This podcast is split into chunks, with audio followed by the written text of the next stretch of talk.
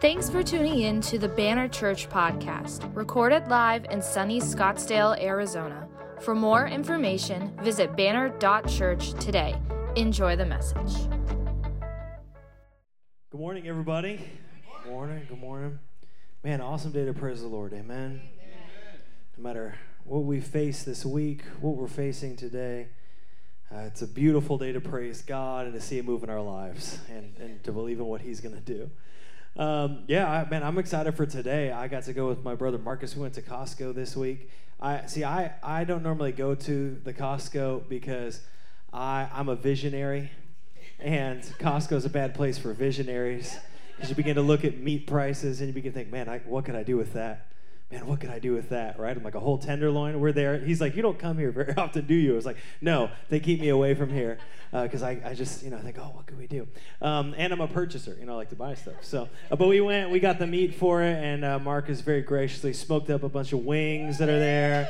Uh, he's making burgers, and we're gonna be grilling. Got the team, Dave and Jackson. They're gonna be out there just, just getting down with it. So I encourage you guys come um, and, and, eat food. Nothing, nothing you buy around the area is going to be better than what we're going to give you for free anyway. So uh, it's going to be good. It's Going to be a good time to hang out. Uh, we talked about friendships in this church, and we just want to give opportunities to really activate that, to engage in that. Um, but this morning, you know, we've been talking over the past um, uh, two weeks really about this 4 for 40 challenge. So if you're new, I'll, let me just tell you what it is. We've been encouraging everyone and to kind of join together, my wife and I and our team and everybody at the church, to pray and seek the Lord in the 40 days leading up to Christmas, which started on the 15th of, of this month. On the 40 days leading up to Christmas, that, that we would begin to, or I started before that, but in the 40 days leading up to Christmas, that we would begin to seek the Lord and say, God, who are four people over the next 40 days we can share the hope of Jesus with and see the world changed. And I really believe that if we as a church get behind just sharing the hope of Jesus, that we'll see the world around us transformed and renewed. So, uh, as part of that, I know that it, it's a big step for some to really to invite and to, to share that hope with others. But I want to encourage you that our church is full of people who have been invited and have heard that hope and have been encouraged. And so last week we did a testimony, and this week I want to do a testimony and invite up one of my favorite couples here, uh, Jake and Madison Craig, if they would come up this morning. I know. Not not very often Jake gets invited up to do things other than tell dad jokes, uh, which he is quite exceptional at. Uh, but today's a little different. Uh, you guys have probably seen Jake and Madison serving all over the place and just being an awesome part of the Banner Church family and uh, good friends to us as well. We love them. Uh, but I thought I'd just invite you. Um, well, I guess I've introduced you, but you know, share who you are and maybe how you found the church. Hello, everybody. If you haven't met me, my name is Jake Craig and this is my gorgeous wife, Madison. And she's going to tell you how we found Banner Church. Um, good morning. So, we found Banner Church. I actually grew up in Seattle, Washington. Uh, Miss Gillian Barry and I went to high school together, if you can believe it. So, when they moved down here, we were already in Arizona. So, they said, hey, why don't you come out to church and we can hang out? We'll go grab lunch after.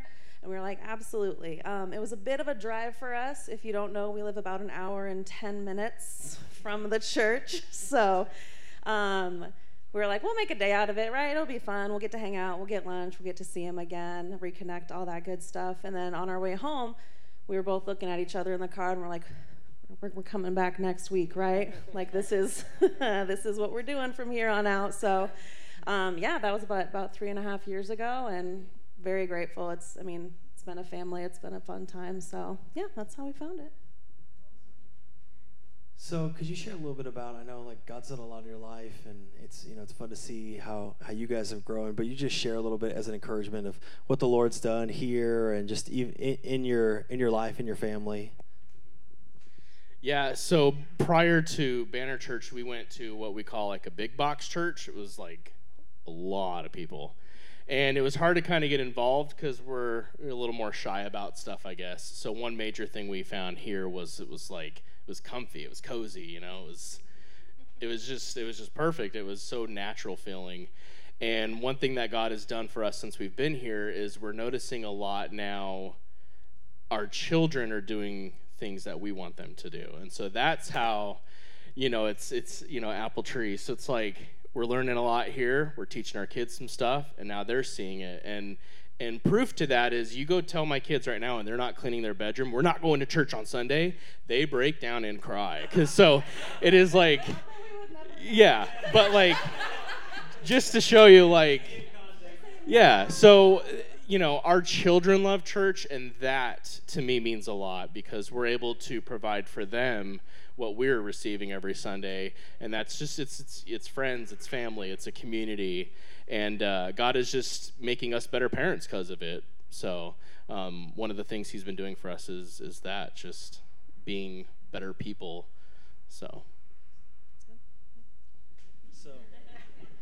So as you guys were invited, you know, by some of our team members, like, what? How would you encourage? Actually, I don't even think they were living here. Were, were you guys? Where, where Dave and Gil? Oh, wait, they're cooking. Sorry, I pointed to them as they've left to do another serve task.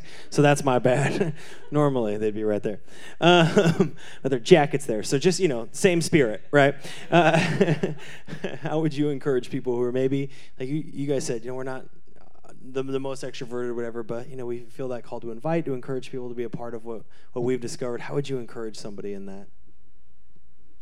Yeah, so for me, um, if you know me, I, I like I talk a lot. I don't shut up, but I'm also an extrovert or an introvert. Because um, if I don't know you, I'm like a little more shy and timid about stuff. So, my my recommendation would be to just to literally just take one step forward and just get a little bit uncomfortable because that's where the Lord really will shine is when you're just you're you're doing things because at that point you're relying on God because you're no longer in control and that's when he's going to really shine and you end up having these organic conversations with people whether it's about God or it's about hey you got nice shoes or hey you smell great like you know just just pick something like hey ben sweet glasses you know and then you just go into it and just talk to them and and the lord's going to do his work through you. You're just that conduit.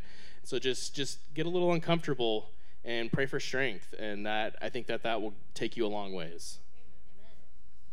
And then i would also add like don't assume their limitations to what they're willing to do. Because if Gil and David had been like, well, they live pretty far, I mean, they may not want to come, like, oh, we would have missed out on so much. So don't get into your head about it and think that, well, they might say no because of this or they might say no because of this, but they might say yes. And that's going to be amazing. And God's going to work through that. So. Amen. Awesome. Can we thank Jake and Madison this morning? Thank you guys. Any any dad joke before you go, Jake? You got a quick one? Okay, hit, hit us with a quick one. Why did the toilet paper cross the road? Okay, let's pretend that didn't happen. Why didn't the toilet paper cross the road? It got stuck in a crack. Perfect. That is everything I'd hoped it would be. I love that. Huge fan. Uh, awesome. Awesome. I. Uh, yeah, we, we love what God's doing. We love what the Lord continues to do. Amen. And through families and, and through individuals. And I want to encourage you, if, especially if you have questions about how do I really like engage the people around me, just ask the people you see who are engaging others and say, hey, I, I have questions. That's the thing. I think, I think often we think it's a light switch of turning it off and on when it comes to engaging others with the hope of Jesus. But for many of us, it's, it's just, it's learned. How do I begin to impact others? And we can, one of the ways we can learn is just by asking in relationship.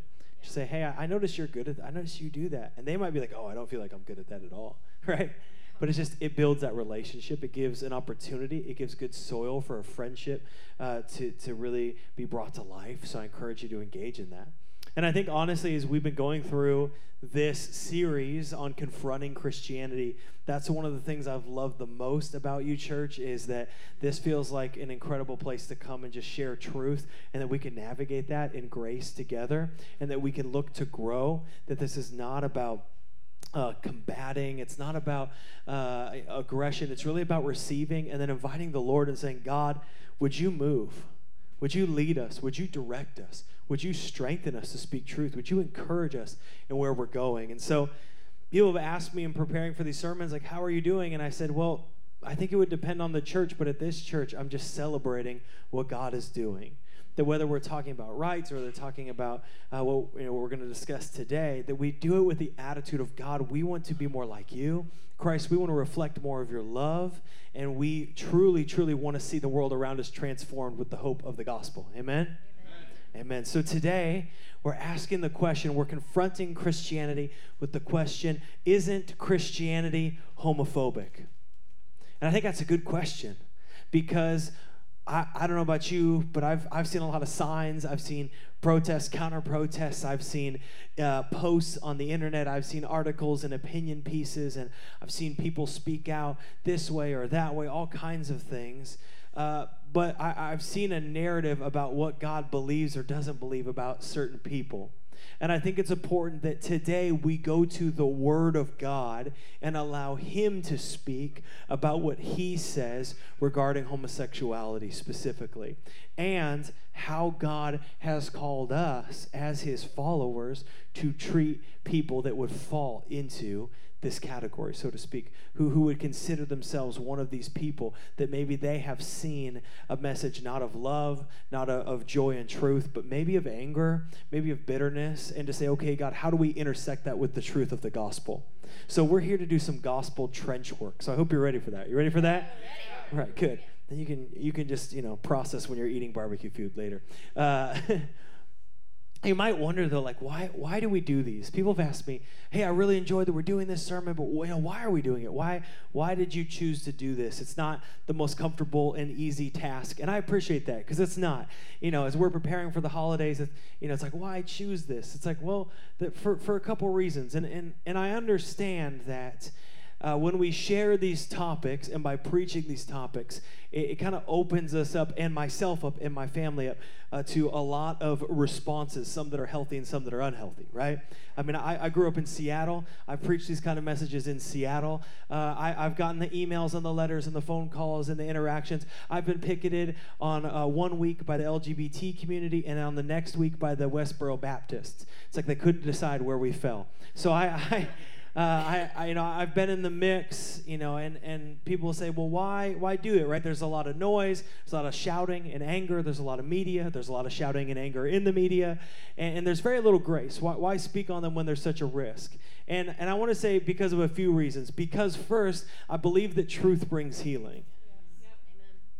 And secondly, because I believe that God has called the church out of survival and into revival. Yeah. Yes. Church, Christ longs for revival in his church. He longs for repentance. He longs for restoration. He longs for compassion. He longs for mission to be operating in grace and in truth in his church. That's what the Lord longs for. He longs for us as believers, as a church, to operate in grace and in truth. We must fully walk in the grace of God. Somebody say, grace in the grace of God, and we must firmly stand on the truth. Someone say, truth. The truth of His Word. Because it is in truth where freedom and life dwell, and it is in grace where they are lived out. In John 8 32, Jesus says, You will know the truth, and the truth will set you free. And so I want to tell you today that the truth will set you free. And very specifically, I am not here to bring condemnation on anyone, but to offer what I believe to be true in the Word of God. In John 3:17. Now 3:16 is the one that people make posters of for sports sporting events, right? For God to love the world. But John 3:17 is also powerful. Because in John 3:17, he says, For God did not send his Son into the world to condemn the world, but in order that the world might be saved through him. And so I want you to hear me say as we begin today there is no condemnation here, but there is a call. And the call is to receive the truth of Jesus Christ in your life. Is anyone here just thankful for Jesus? Raise your hand if you're thankful for Jesus. I am thankful for Jesus. Or clap. Thank you, Ben. Ben's Pentecostal. Uh, I, am thanking. Yeah, let me hear a shout out. Right, you know. Um, I'm thankful for Jesus. I'm thankful for his example. I'm thankful for the, that he's led us. And so today, as we talk about this, I want to jump to John chapter 8, and I want us to just dwell there if we could. So if you have your Bible, open it with me, uh, or your phone, or you just want to watch on the screen, that's okay too. Uh, John chapter 8, verse 2. When you're there, somebody say, Amen. I'm there. Amen. Wow, you got there fast. There's a spiritual people in second service. Man, you guys were ready. You're like, I have it bookmarked. The, the Lord told me before I came in my prayer, in my prayer closet. I was just in there, just stirring the pot of the spirit. I'm not making fun of Pentecostals. We are Pentecostal. I love them. But you know, it's like we can make, you know, we can joke because it's it's us, right? John chapter 8, verse 2 says this Early in the morning, he came again to the temple. That's Jesus. Jesus came again to the temple. It says, All the people came to him, and he sat down and he taught them. It says, The scribes and the Pharisees brought a woman who had been caught in adultery. And placing her in the midst, they said to him, Teacher, this woman has been caught in the act of adultery. Now, in the law, Moses commanded us to stone such women. So what do you say? They said this to test him, that they might have some charge to bring against him. Jesus bent down and wrote with his finger on the ground. Amazing response. It says, and as they continued to ask them, he stood up and said to them, Let him who is without sin among you be the first to throw a stone at her. And then once more he bent down and wrote on the ground. Verse 9 says, But when they heard it, they went away, one by one, beginning with the older. And Jesus was left alone with the woman standing before him. It says, Then Jesus stood up and said to her, Woman, where are they? Has no one condemned you? And she said, No one, Lord. And Jesus said, Neither do I condemn you. Go, and from now on, sin no more. I want to look at this encounter with Jesus, but let's begin by praying together. Is that okay? Yeah. Good. Okay, let's pray. Lord, we thank you for your word. We thank you that it's true. And God, I pray that you would speak to us today from your word and you would encourage our hearts. And in fact, Holy Spirit, I pray right now that you would, in your word, speak through our culture, that it would penetrate through the, the terms and the ideologies of our culture, that it would penetrate even through our traumas and our past, and it would speak directly into our heart and it would bring a healing work this morning. God, that what we would discover is not the scornful eyes of a God described by the world, but the compassionate embrace of a Christ who loves us and gave himself for us. In your name, amen. Let's, let's talk about this because this is a fascinating thing that occurs here. And there's a lot at play. And, and, and though this scripture is not saying anything about uh, homosexuality as it pertains to you know, what, I've, what I've said in the sermon, I believe it speaks profoundly to what we want to talk about today. It says in verse 2 that Jesus goes into the temple and he begins to teach. And as he's teaching, it says that the scribes and the Pharisees break in, bringing with them a woman they've caught in adultery, which that is a crazy scene already. I just want you to imagine you're at temple or church. Let's say right now we're at church and some dudes come through the door carrying a woman who, considering the fact she was caught in adultery, I'm assuming is mildly to undressed, somewhere in that spectrum of dress, right?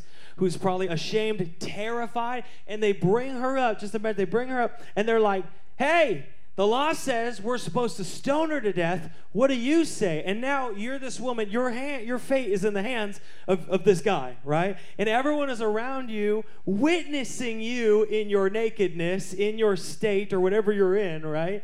and, and, and basically saying, you should die. That's a terrifying place, right? That's the tone.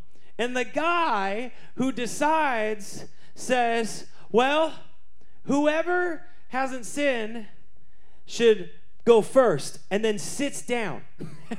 right? That's his response. You, that would be shocking if he was like, I don't know, and just starts writing on the ground. Like, dude, are you not paying attention? Right? But that's that's not necessarily the tone that Jesus is taking, right? Jesus uh, is encountering this woman, and he's encountering what the Pharisees are trying to do. So this woman is being used as a pawn by the Pharisees. It says in verse 5 that they bring her in and they say, in the law, Moses commanded us to stone such women. What do you say? And then verse 6 says, they said this to test him. So they're trying to appeal to the law, the, the Mosaic law, to the law over the Jews, to try and trap Jesus in one or two choices. Either he approves the law and what it says completely, right?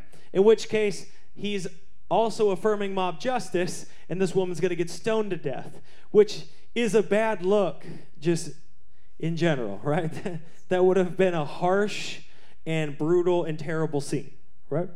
So they're wanting to prove that, the, or get past judgment on this woman. Now he's stuck on the other side because if he says, Well, no, I know that's a law, but forget about that, then they're like, Wait a second, forget about the law? You are a heretic, right? Let's stone him. Are you with me? But Jesus is smart because he's God, right? So he doesn't fall for this. Because what they're trying to do is appeal to something, but they're twisting it when they're using it. And I find this very often when people use Mosaic law, even today, is that they lack an understanding and they definitely lack the heart of God and its intent. So let's talk about this for a second. What is the law, specifically the Mosaic law, and why should we care? Often, if someone talks to you in regards to any issue of sexuality, but predominantly homosexuality, often the Mosaic law could come up. Well, in the Old Testament, it says this. So let's talk about that. Is that okay? Okay, I just want us to be informed together. Last week and in the weeks before, we've talked about Eden. We talked about God creating man and woman in his image. Uh, Chandler spoke an amazing message on the image of God. And, and we've been talking about that. God creating man and woman in his image in perfect unity with God. They were man and woman. There was a perfect sexual intimacy. Therefore, a man leaves his father and mother, right? The two become one flesh. There's a unity, there's a covenant that's occurring there between them. But we also have talked about the past couple weeks that there was a problem in Eden. And the problem was sin. Is that man and woman sinned, and because of that choice, there's a curse of sin in the world. Next week, we're talking about suffering, and I encourage you, uh, we're going to talk more about that. But what we also see occurring in the garden, along with that, is that God loves his children, right? And so, in that moment, he promises to send a Messiah who he says is going to crush Satan and restore his creation. Like right from the beginning, he promises a Messiah. And so in the Old Testament, as we watch the progression of God and his relationship with his people, when we get to Abraham specifically, we see God make a covenant to bring about a Messiah. He makes a covenant with Abraham. Remember, Father Abraham had many sons, and many sons had father. Right? You guys grew up in church, you know that, right? That's like, that's a little jingle. Man, jingles were it. That was like those kind of jingly songs were it for a long time. They're stuck in your brain. I don't remember calculus. Spent thousands of dollars to learn that, but I do remember Father Abraham. So I don't know. Bring your kids to church. I don't know what that means, but. Uh, Father Abraham, right, the, the, the, the forefather here, he is given a, a, covenant and a promise by God. He says, I'm going to use your offspring and your family as my people. They're going to become my people. I'm going to make you my people. I'm going to bless you as my people. And they're going to, uh, to expand, and that through you, I'm going to bring a blessing on the whole earth. I'm going to bring a Messiah. And so, as Abraham's descendants grow, if we follow the Old Testament, we see the descendants of Abraham as the people of Israel ending up in Egypt as slaves, which is a far cry from redeeming all creation, right? It's a far cry from a promised land. It's a far cry from redeeming all creation. But God, with his mighty hand, who is rich in mercy, saves them out of slavery, right? As this powerful visual of what's to come through the Messiah, saves them out of slavery and makes a new covenant. He affirms this covenant with them in the desert. And that is an important step. Before God brings his people into the promised land of Canaan, he gives them a covenant. Because there's a couple problems occurring. They're free, free from slavery. They're in the desert, they're waiting for the promised land, but there's some things that are happening. The first problem is that people are still under the curse of sin. That even Israel, though the presence of God goes with them, they still rebel against God they still rebel against his goodness, his leadership, his holiness, and his call to purity. And then there's another problem, which is the land that he's about to take them into. That's like their norm is rebelling against God. The land that God is going to take the people of Israel into, their lives, fundamentally down to how they worship God, are completely counter to God. And so when God's giving the law to his people, he is giving them regulations and restrictions because he does not want them to be deceived by things that will draw them away from him. Him being the source of life, the source of hope, the source who will bring about the Messiah, that he doesn't want them to be drawn away and deceived and trapped in darkness. And so through Moses, God gives his people the law to preserve them. And that's really how we can look at the law. We can look at it as a bunch of rules that God give to like that make us really scared and afraid to die, or we can look at it and say God had a people he was trying to preserve in a world that did not share uh, the, his uh, visions and heart for holiness. And so he sends them into Canaan. Are you still with me? Amen? Okay. If you need to, everyone just kind of lift your hands up and just wave them around for a second. There we go. Perfect. All right, we're there. See? Got to get through a little bit of OT history and shake it out. Now we're back. Are you back? Okay, awesome. So, you're like, why did we do that? It's okay.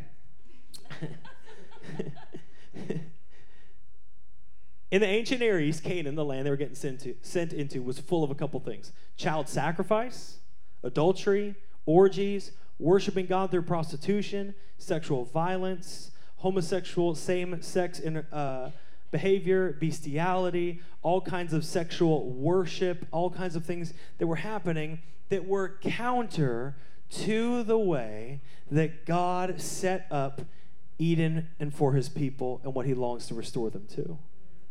That were counter. The land that God was sending his people into was full of practices that would draw and lead his people away from him, from his very heart, and from holiness. And so he gives them the law to preserve them. And here's the law Leviticus 20. This is going to be probably one of the most intense scriptures that I've read in church. So, are you ready? Yeah. Good. Okay, good. it starts with don't sacrifice your children to Molech. And if you have a spare minute, go ahead and jump into that in the first 10 verses. I don't have that time, so I'm not going to read that. But let's just say the premise is be holy as I am holy, as he says, which is quite a thing to tell people because we are not holy as God is holy. And we'll talk about why we're thankful for Jesus in a second. Uh, but Leviticus 20:10, and just just please stay with me. If you're online, this is not the time to click away or the time to screenshot. I'm reading from the Bible. and, and, I'm going to read it to you. It says, If a man commits adultery with the wife of his neighbor, both the adulterer and the adulteress shall be put to death. If a man, did you guys catch that? Yeah. If they commit adultery, put to death. There's our context for, for John 8. We're going to go back with that in a second. But let me read you some more. If a man lies with his father's wife, he's uncovered his father's nakedness. Both of them shall surely be put to death. Their blood is upon them. If a man lies with his daughter in law, both of them shall surely be put to death. They've committed perversion. Their blood is upon them. Have you noticed the blood is upon them keeps happening? There's something about the blood, right? If a man lies with a male as with a woman, both of them have committed an abomination. They shall surely be put to death. Their blood is upon them. If a man takes a woman and her mother also, it's depravity, and they shall be burned with fire, that there may be no depra- depravity among you. Stay with me. If a man lies with an animal, he shall surely be put to death, and you shall kill the animal. If a man approaches any animal, or sorry, if a woman approaches any animal and lies with it, you shall kill the woman and the animal, and they shall surely be put to death. Their blood is upon them. Okay, it goes on, but we'll stop because I think we get the overall. I hope you're getting the picture here of what he's forming. This is not, uh, though, though people like to pull a certain part out and say, look, see, see this part, see this part. This is a big list of things that run counter to God and, and, and his creation of man that he is speaking to Israel. It's a list of things. Homosexuality is one of them in those actions, or we would use the word homosexuality now. They would use the word uh, lying with, with the same sex as uh, you would instead the opposite sex. But this is not the sum of things. Uh, and oftentimes people will take this verse and they'll say, Look, see, God is advocating the death of homosexuals. And, and I have to give a comment here because it's so far from being true for a couple reasons. First, we can't read ancient literature through a modern lens. Are you with me? We cannot read ancient literature through a modern lens. How today, how culture today speaks of sexual relations between same sex people is profoundly different than Israel thought. And it is profoundly different than how most of the ancient Near East thought. And that is so important because if you read it through a modern lens, you're like, oh my gosh, God says that we should stone people who engage in same sex relationships. We should stone them to death. That's what your God says. He says to stone homosexuals. And I'm telling you, one, that's not even how they saw the issue. See, homosexual, homosexuality being an identity is a relatively new idea. And you might say, well, I've heard about you know the Greeks practicing you know the, these practices together, or, or I've, heard, I've read about you know Central Asia, you know people engaging in, in this way. And I have to tell you, even in those, because I've studied those, and I've studied uh, even some of these philosophers who have engaged in in that action, they would all say that those relationships were seen as an action by two people of the same gender, not as an identity, as, as a personhood, a community, or, or a lifestyle. Are you with me? That is an important understanding because if because we have to understand what God is saying in context of how it's been understood for thousands upon thousands and upon thousands of years. For thousands and upon thousands of years, especially in Israel and in the Canaanite people, what you did your, with your body was seen as an expression of your choice and your will, not a submission to an identity. Whether you were doing that to engage in worship of a, of a foreign god, you know, or foreign to Israel, or worship of a god, or, or engaging in, in, in behaviors, they were seen as a choice of your will. You were still the same sex, you and you were still the same gender, you're still the same person, but you were engaging in behavior of a certain kind. And that's important that we understand this is the context of what's being written because God is not calling people to kill other people because they are homosexuals. And I, I think it's maybe in the past been used to do that. I don't know.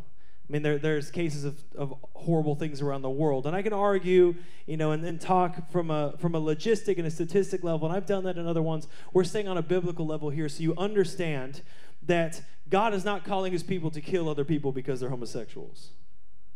Just like he's not calling them to kill other people. Hey, if you find anybody on the road that's committing adultery, stone them to death. Right?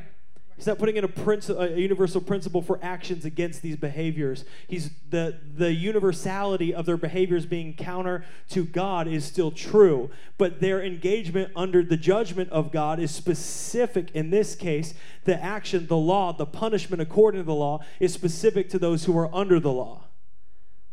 Because the people of Israel have entered into a covenant relationship with God. They said, Yes, God, we want to be your people. Yes, God, we want the blessings. Yes, God, we want the promised land. Yes, God, we want all of the abundance of the land of milk and honey. And he says, Great, if you're going to be my people, this is my requirement of the covenant, is that you would be this people and you would be in this way in alignment to me. If you served a pagan god, if you served Molech, for example, the, the requirements of Molech would include ritual prostitution and certain behaviors. That, and you would say, okay, I'm committing to that, and so I'll do those things. If you commit to God, if you commit to Yahweh, as Israel does, right? If Israel commits to Yahweh, they're saying, we'll come under your covenant authority, we'll come under the law. And so if you come under the law and you break the law and you fight the law, the law wins right? I fought the law and the law won, right?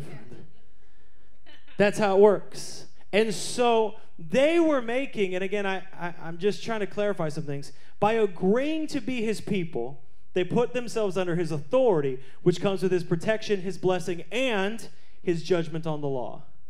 So God is speaking in this situation to his people to preserve them. So God is trying to preserve the life of his people, not take the lives of a people group. That's not what he's advocating here. This is not a wholesale invitation to go out and find adulterers and walk through the street with stones and stone them to death. That's not why God's making this law. Are you with me? Sometimes we get confused on why God made the law. God made the law to preserve his people from practices that would destroy them, that would turn them away from him. See, God was always working to redeem what sin destroyed. What did God long to redeem? He, you and I, his people, mankind, through Israel. But the Messiah doesn't come if the, if the people turn away, if the line, the lineage is ended because they are trapped and locked into evil practices. God's saying these things, these actions are not how I created you to be. And Israel, listen, he's, he's speaking to his people saying, Listen, through you, I'm working to restore creation. Through you, I'm working to bring life where sin has brought death. He's saying, So don't give yourself over to the things that bring death. That's why in Leviticus 2022 he says, You shall therefore keep all my statutes and my rules and do them, that the land where I'm bringing you to live may not vomit you out. Why would it vomit you out? because you've stepped out from underneath my authority and my blessing and you begin to take part in the things that lead to death. He says, Be holy. Be holy. Be separated from that. I'm making a covenant that protects you in participating in what leads to death. Are you still with me? Are you following today? I know we just forayed into the Old Testament for 15 minutes, but I think it's so important because this is the law that the Pharisees and the scribes, right? They're bringing against Jesus.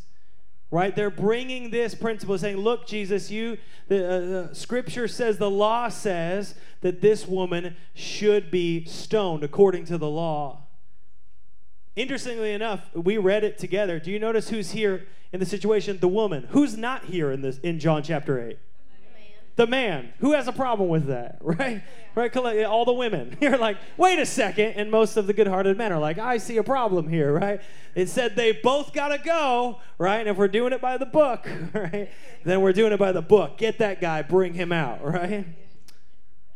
Here's the thing that we know. Historically the jewish people had not and were not living up to the standard of sexual purity in the law which is why on the Sermon on the Mount, Jesus so clearly says and speaks against frivolous divorce. He speaks against sexual immorality. He speaks against adultery. Why? Because he didn't have anything better to do? No, because he's speaking to his people. I don't pick random things to talk to my child about when I see them struggling. I pick the thing they're struggling with right now.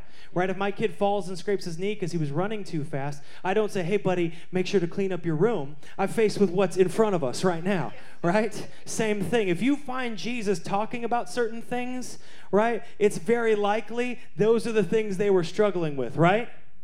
Right? And so Paul in Romans 1 tells us that's exactly what they were facing. Have you read Romans 1 recently? That is a scathing sermon.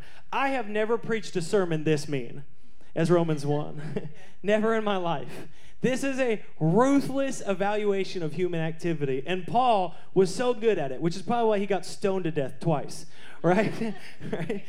Right? That's like that's a sign you piss some people off. They stone you to death more than once. Right? Like this guy again, right? I want to read it to you, and then you can decide if you want to stone me to death afterwards. It says, They gave themselves up to all kinds of lust because they stopped following the truth. And here we are in verse 25. It says, Because they exchanged, exchanged the truth about God for a lie and worshiped and served the, crea- uh, the creature rather than the Creator, who's blessed forever. Amen. For this reason, God gave them up to dishonorable passions. So for their women exchanged natural relations for those that are contrary to nature. And men likewise gave up natural relations with women and were consumed with passion for one another, men committing shameless acts with men and receiving in themselves the due penalty for their error. And since they did not see fit to acknowledge God, God gave them up to a debased mind to do what ought not to be done. And they were filled with all manner of unrighteousness, evil, covetousness, malice. They're full of envy, murder, strife, deceit, maliciousness. They're gossips, slanderers, hate, haters of God breath, insolent, haughty, boastful, inventors of evil, disobedient to parents, foolish, faithful, faithless, heartless, ruthless. Wow. Though they know God's righteous decrees that those who practice such things deserve to die, they not only do them, but give approval to those who practice them. And everyone said, deep breath, like, oh, right, you made it. You made it through Romans 1. Well, the first part, it gets better. So the Jewish people were not practicing what God taught them, but they wanted to judge this woman accordingly. And here's what's crazy. Here's what is so mind blowing to me, and I hope you're with me. They they bring they bring this woman in, right? They bring her in. Imagine this circle of people. Like let's say we're up here at the altar. They bring this woman in, and they say to Jesus, "This is the law."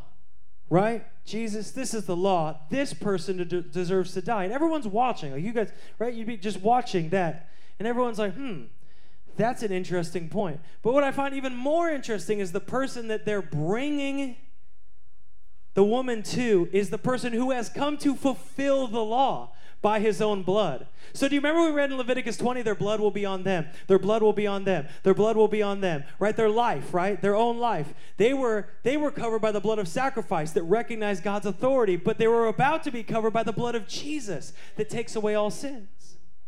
And so they bring him before Jesus, who's come to bring a new covenant through his blood, that they might be freed, not through sacrifice, not in adherence to these laws, not being stoned to death for adultery, but that every adulterer could come to the feet of God and say, I give you all of my sin. And Jesus says, I gladly take it upon myself to give you life. They didn't catch that. The Pharisees never catch that. A Pharisaical mind never catches that. It always just sees the sin in the sinner and thinks, what should we do to them? But that's not Jesus, amen? That Jesus calls them to love beyond the law. The law says don't commit adultery. I say don't even lust after another woman. The law says don't commit a murder. I'm saying don't even speak murder against your brother. Jesus is calling them beyond the law to something greater. If you're with me, say amen, church. Amen. amen. That's why in verse 7 it says, as they continued to ask, he stood up and said to him, Let him who is without sin among you be the first to throw a stone at her. I love this. Jesus gets up and says, Oh, you want to judge? Let's start. Step up and be judged first. Yeah, wow. Woo! I find this with judgmental people is that usually it's people who either just came out of sin that they finally admitted and now they get judgmental, or they're people who won't confess their sin. And so they're very judgmental. Then all of a sudden you begin to find out wait a second, would have been the first one to get stoned. Right? So Jesus says, All right, if we're judging, let's judge. Right? And all of a sudden, all these dudes who are real confident about 30 seconds ago start thinking, wonder what he knows. Right? what do you mean, let's start with you? What does he know? Right? Has he seen that browser history? Right? Ooh, all of a sudden I shouldn't be so mean to my neighbor for using his lawnmower at 7:30 and cursing at me when I need to go delete some things off of my heart He says, let's do it. See, Jesus isn't writing off sin, but he's taking on self righteous people. Jesus doesn't have time for self righteous people. You want to be self righteous, be it alone, but not with Jesus. And so he says in verse 8, or sorry, in verse 10, that as they as they left, they went away one by one, beginning with the older ones and he's left. She's standing there. The woman is standing there, and Jesus stood up to her in verse 10. Says, Woman, where are they? Has no one condemned you? And she said, No one. Look at what word she uses Lord. No one, Lord. She declares his authority, his lordship. And Jesus says, Neither do I condemn you. Go, and from now on, sin no more. The one that actually matters, if he condemns her or not, said, I, I don't condemn you. But he says something special, and I want to just take the last moments on this portion because verse 11 is a profoundly important scripture as it pertains to understanding sin and understanding God's position and relationship towards us, no matter what that might be. And I want to give you a couple things. If you're taking notes, I just want you to hear these things. Write them down, write them on your hand, whatever you need to do. Jesus came to save you, not condemn you. Are you awake this morning, church? Jesus came to save you, not condemn you. See, all of the all of the accusers begin to slink away because they know that their scheme has failed. Because they know in their own heart they're accused. Jesus knows the law. He knows their hearts. He knows God. He is God. He's not going to be tricked. And that's why in John 3:17 he says for God did not send his son Jesus Christ into the world to condemn the world but in order that they might be saved through him. Jesus did not come to condemn this woman caught in sin. He's not come to condemn anybody caught in sin because all of us are caught and trapped in sin whether we're drug out in public or not. He's come for every sinner, every person who is under the slavery of sin, he's come to set us free. And the beautiful thing that we see over and over in the New Testament is it's not the dragging sinners out in public that sets them free, it's an encounter with Jesus Christ. It's not screaming at people in their sin. It's not dragging them out. It's not abusing them. It's not telling them to sort themselves out. It is an encounter with Jesus Christ. One encounter with Jesus can change everything. You might be thinking, just like that woman, there's, there's no hope for me. But verse 9 says, when she was left alone, standing face to face with Jesus, he looks at her lovingly in the eyes and says, I've not condemned you. I believe Jesus is here to look at each and every person, regardless of how people on this earth have looked at you, and to say, I, I do not condemn you. I do not persecute you. I do not shame you. But I've come to show you. I've come to show you how I've taken the condemnation and the wrath of your sin upon myself. I've come to show you how I've been persecuted for you. I've come to show you, he says, how I've taken upon myself your shame so that you might be free. I've come to show you how there's new life. I've come to show you how there's new mercy. I've come to show you how, how there's freedom. Church, hear me. As your pastor, it's not my role to judge you, but I do believe that Christ is calling you. And I believe that if you surrender to him, it changes everything. It's not anyone's job here to judge you or your sin or what you're walking through or what, what you what you face. But can I tell you, when you come to know Christ, He says, "Leave it at my feet." Leave it at my feet. Only I can heal it. Only I can restore it. You're like, yeah, but it comes with all this baggage and all these things that I've heard, and it, it's part of my identity. It's part of who I am. And he says, listen, die to the old self, be born again into new life if you want eternal life. And it doesn't matter if you're gay, straight, anything that's listed now, it doesn't matter. What matters is that Jesus Christ looks at you as his child and he says to you right now, I am your identity, I am your calling, I am your purpose, I am your hope, and I am your key to eternal life. Amen, baby.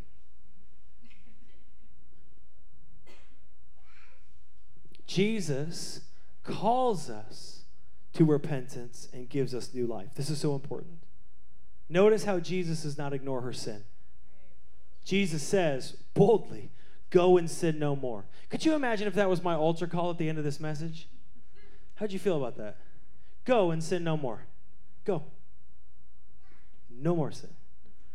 Right? That'd be a strong call, right? But that is the call of Christ to each of us, right? Go and sin no more. See, the liberating work of Jesus did not mean the excusing of sin. Encountering Jesus always has demanded the transformation of life and the turning away from our sin. To repent means to change, it's the changing of one's mind, the changing of our direction and our thinking. See, Jesus does not treat sin lightly, and yet at the same time, he is also the light to those who are trapped in sin. That he offers every sinner the chance for new life at every moment right now. There's a moment, there's a chance right now, and right now, and right now, and right now, and right now, and this second, and this. There's always a chance for a new life in Jesus Christ. But John 1 8 tells us if we say we have no sin, we deceive ourselves.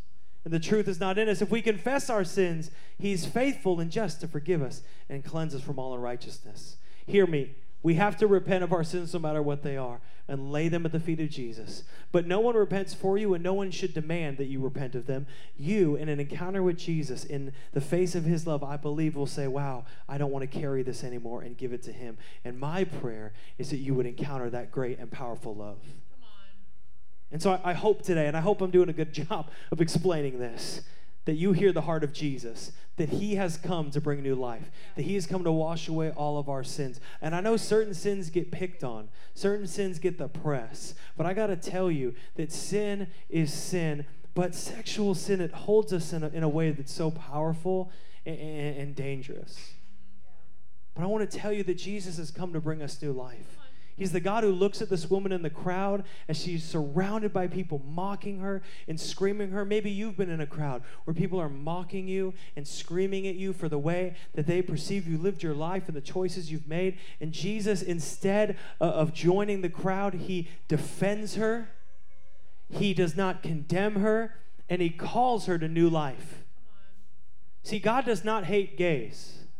God does not hate you for the identity that you've declared over your life, whether that be sexual or personal or what's been done to you. If you struggle or if you're facing same sex attraction or any combination of sexual sin that's occurring or sexual sin in your past, the thing the enemy loves to does to get at you and loves to bring up the, the thing the enemy loves to sit on the throne of your life is this is your all, this is your identity, this is your everything. Can you can you just please hear me today that there's freedom in Jesus? That God does not hate you. God surely does not hate you because of your sin. I know that He loves you and He sent His Son to take your sin. He loves you so much that He sent His Son to die for you, not condemn you, but save you through Him. Mm-hmm. To bring you into new life, to not affirm sin, but to affirm salvation over your life. So the question I want to leave you with, and, and I want to give you just a couple quick points as we close here. Everyone still with me? Yeah. Okay. Any more gym moves we got to do? Stretch it out. Feel good? Everyone feels tight? Marcus, get out there and start cooking up some good food. Thanks, bud. grill it up. The question is, how do we reflect this character of Christ to others, right? How do we reflect this character of Christ to others? In a world that says we got to affirm uh, often what we do not believe to be true, what do we affirm? Because if we love people, right, but we're told to love people is to affirm things we don't necessarily believe, that gets really difficult, right? Like day to day. In your work, in your life, in your job, you're like, I love people. Like, well, to love them means to affirm this. And like, I don't feel like I can affirm that biblically. So what can I affirm? You with me? I'm the only one who's wrestling with this daily, right? Okay. We're all in this boat together, right? At work, you got HR, you're just waiting for that email, right? You know what I'm talking about? But then at the same time, if you're like me, you have friends who, who I, I don't know, we'll see how they feel about me after this message, right? Because they're my dear friends and they're walking through this. And so I've, I've been praying, God, what do I affirm? What do we affirm as a church? Because I love my friends. And no matter how, what they're facing, I want to love them into Christ. So, what do we affirm? So, I'm going to give you some things. Ready? One, we affirm the truth that leads to life. Jesus says, I am the way, the truth, and the life. No one comes to the Father except through me. Here's the reality the only way to receive eternal life is through Christ. There are not many roads to heaven. And in fact, the road to heaven is narrow. And no matter how you feel and how difficult it is, you cannot add lanes to the road to heaven. There is one road, it is narrow, and it is through Jesus Christ. And so that is important because we cannot change what God has said to be true. And I want to encourage you, nor should you want to. Love people enough to not uh, give them untruths to save your discomfort. I- I'm not saying that sharing the truth is easy. I'm not saying it's convenient. I'm not saying it's costless. In fact, I'm saying the opposite. I'm saying it's difficult. I'm saying it's inconvenient. And I'm saying it's costly. And I'm saying that from not only biblical truth, but personal experience, as many of you have. But can I just say, may God have mercy on this church if we allow the preservation of our own comfort to override the chance at someone's salvation? May He tear this place to the ground if we choose our own personal comfort over someone else's salvation. That, that because of because of us being inconvenienced or impatient or unwilling to walk through messy situations and messy times, we give up on people, we're harsh with people, or we just avoid talking about it. We become overlookers instead of overcomers through the Spirit. We just overlook it. Well, I'm fine, so I, I who cares? Well, God cares or we begin to affirm things that lead people away from Christ. Only the truth sets us free. Only repenting and fully surrender to Christ brings us new life. So, I, I, can I just tell you, don't affirm anything that doesn't bring life, that, that is counter to the truth. We should not affirm something that leads our family and friends towards death. But it's just not enough to be unaffirming. We need to affirm the truth and life and hope and joy in people's lives. It's not enough to tell somebody what you're doing uh, isn't in the Bible. They don't care. Why would you care? We need to be creative and poetic, even in the way that we find ways to love other people and love them towards Christ. To say, God, through your spirit, help me, help me to speak truth in a way that goes beyond what my flesh sometimes wants to do. Are you still with me? Okay, second thing, we affirm the value. Somebody say value. We affirm the value that comes from God. This is so important. Every person on this earth has an incredible and uneditable value given them by God. It cannot be edited by another person. You cannot be added to or given less. You are given it by God. He has given it to you. Someone said, Well, you're worthless. They were wrong. May they be judged for that on their own. May God deal with them and convict them or whatever, yada, yada. They find grace. But that's just simply not true, right? It's simply not true. You have been given value. Someone says, well, well, you know, because of this, God doesn't. No, listen, you have unending value in God. Every single person is an image bearer of God Himself. Every single person, no matter what sin has marked your life, it does not change your value. No sin can take away your value. No action can add to your value. Your value before God stays the same. So that means, believers, we must treat everyone with the honor due to the value that they have been given by God. It should be directly relational. This supreme amount, incredible amount of value that has been given to God, we should match that with honor. And can I tell you, that is not dependent on how they treat you or how they think. They, they might not think the same, vote the same, treat you the way you'd want to be this, the same. They might not live the same. They not, might not think the same. They might not believe the same. That doesn't change their value. Right just like it doesn't change yours. You don't have more value, but you have opportunity to honor others and speak to their value. and recognize that it's one thing to just love people who think the same way as you, it's Jesus to love people who hate you. Matthew 5:43 says, "You've heard it said, you shall love your neighbor and hate your enemy. But I say to you, love your enemies and pray for those who persecute you." As believers, our job is to follow the model of Christ and to love people because Christ loves people, and to love people as Christ loves people. Are you with me? Okay. Number three. Number three. We affirm the life changing power of Jesus Christ. It's not the life changing power of me. It's not the life. I mean, my brother Stephen's amazing. He's an awesome man of God. It's not the life changing power of Stephen, though, you know, he's, he's working to change lives. Uh, it's not the life changing power of Ben, right? It's the life changing power of Jesus. So we, we don't judge, we don't even change. We just encourage towards Christ. We love towards Christ, right? And we trust, church, we trust that Jesus changes, that Jesus transforms. How many of you, before Jesus transformed you, had a negative experience with a person trying to transform you, right? And you're like, oh, that sucks, right? I don't want any of that, right? But then you encounter Jesus. And what were you stirred to be renewed and transformed? What, what worked out your sin? What worked out your struggles? It was Him because he's got the power and the authority to do it. He's got the love to do it. And other people were a part of that. They might have called you to repentance, even. They might have led you to a moment of conviction. They might have shared something or, or shared a testimony that led you to that moment. But who did the life changing? That's Jesus. And I want to encourage you. We have this idea like people say, well, Jesus just, um, Jesus just takes you as you are. He just takes us as we are. And, and, and I love that sentiment because what it's trying to say is everyone's welcome to come to Jesus. Right? Jesus is accessible. And I believe that to be true. But I want us to just tweak that language a little bit today to say that Jesus loves us as we are. But for us, when we come to Jesus, uh, we want to die to everything we were. Right? Jesus doesn't want you to stay trapped in addiction. He loves you too much for that. But He'll embrace you in addiction. Jesus doesn't want you to stay trapped in sexual sin, but He'll embrace you right in the midst of it. He'll love you as you are.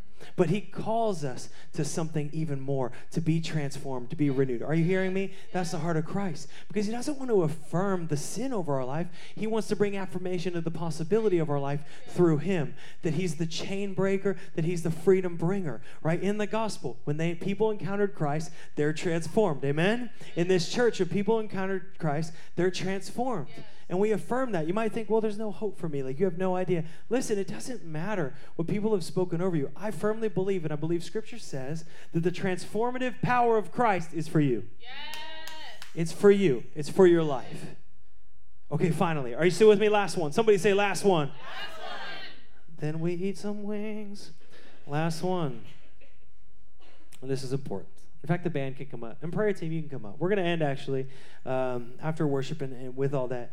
I'm going to end the time just praying. If, if you want prayer today, they're going to be available. And I really encourage you, they pray for you even before the service starts.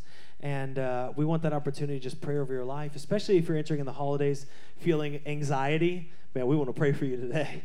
You would just feel that peace. But I'm going to give you the last thing. We affirm one another as we live out truth and grace. Everyone just take a deep breath, right? What a journey it is to speak truth into dark places, but to do so with the grace of Christ. All while knowing that even with the most perfect grace, we'll be persecuted for being speakers of truth. And so, believers, I think it's important that not only do we affirm the value of the lost and the people who are far from Christ and who don't know the truth yet, but also that we affirm one another.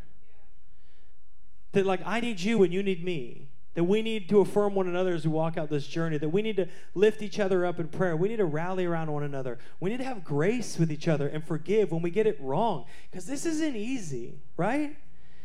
And when you get it wrong, you don't want to be in a place where you're so afraid of getting it wrong that you never try to do what's right. Because you're afraid of other people that, oh, they're going to say, oh my gosh, did you hear what they said or how they messed up? You're like, man, I'm just out here trying to best, trying to lead my friends to Jesus. We need to affirm one another. Church, this is one of the biggest things we're supposed to do. We're supposed to support so we don't shrink back, but we press forward towards revival. Right. We would share the hope and the truth of Jesus Christ. It's not an easy topic, but we've been given the Holy Spirit. And so we ask Him, we say, move in supernatural wisdom and move in grace through us. We need to affirm a couple things in the church. We need to affirm the person that needs help from a brother and sister. Are you with me? We need to affirm that person. If someone calls you, they say, Man, I'm really struggling. Could you pray for me? We need to affirm that. Yes, let me pray for you.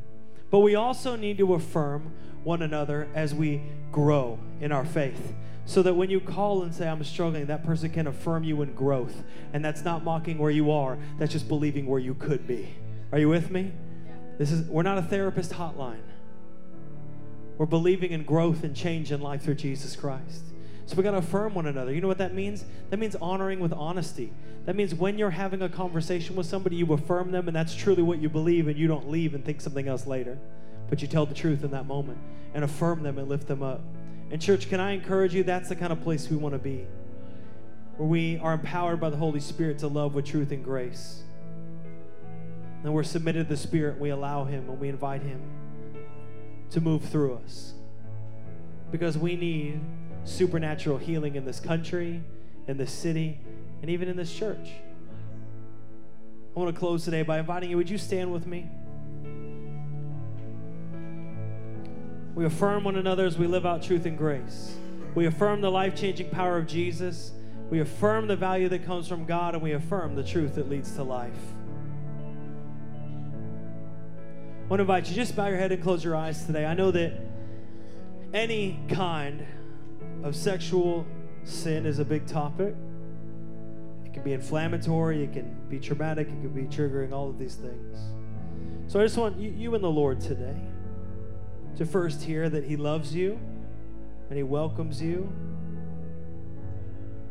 And if you, especially, if you would say, Yes, I, I'm here and this is a part of my life, that same sex attraction is however you're defining it, it's a part of my life and it's part of my story and my past and even your present struggle.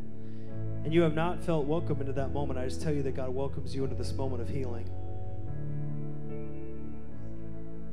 And if you're struggling with that, or honestly with any sexual sin, if you're struggling with an addiction to pornography or lust in your heart, and you're saying today, you know what? Man, I need healing. This is not what God created me for. This is not, I know this is not what He created me for. I need the Holy Spirit to bring a healing work. That's a place where you're seeking healing. Every eye is closed. This is you and the Lord. But I want to pray for you today, right now. If you're saying this is an area where I need healing, can I encourage you? Do not go a minute longer without being honest before the Lord. I don't bring you healing, but I'm going to believe right now He does in this moment. Don't skip the healing He wants to bring. So if you here today are wrestling with anything that you would consider sexual sin that the, that the Lord has defined, and you need prayer for healing and deliverance, would you just lift your hand? I want to pray for you right now. No one's looking at you.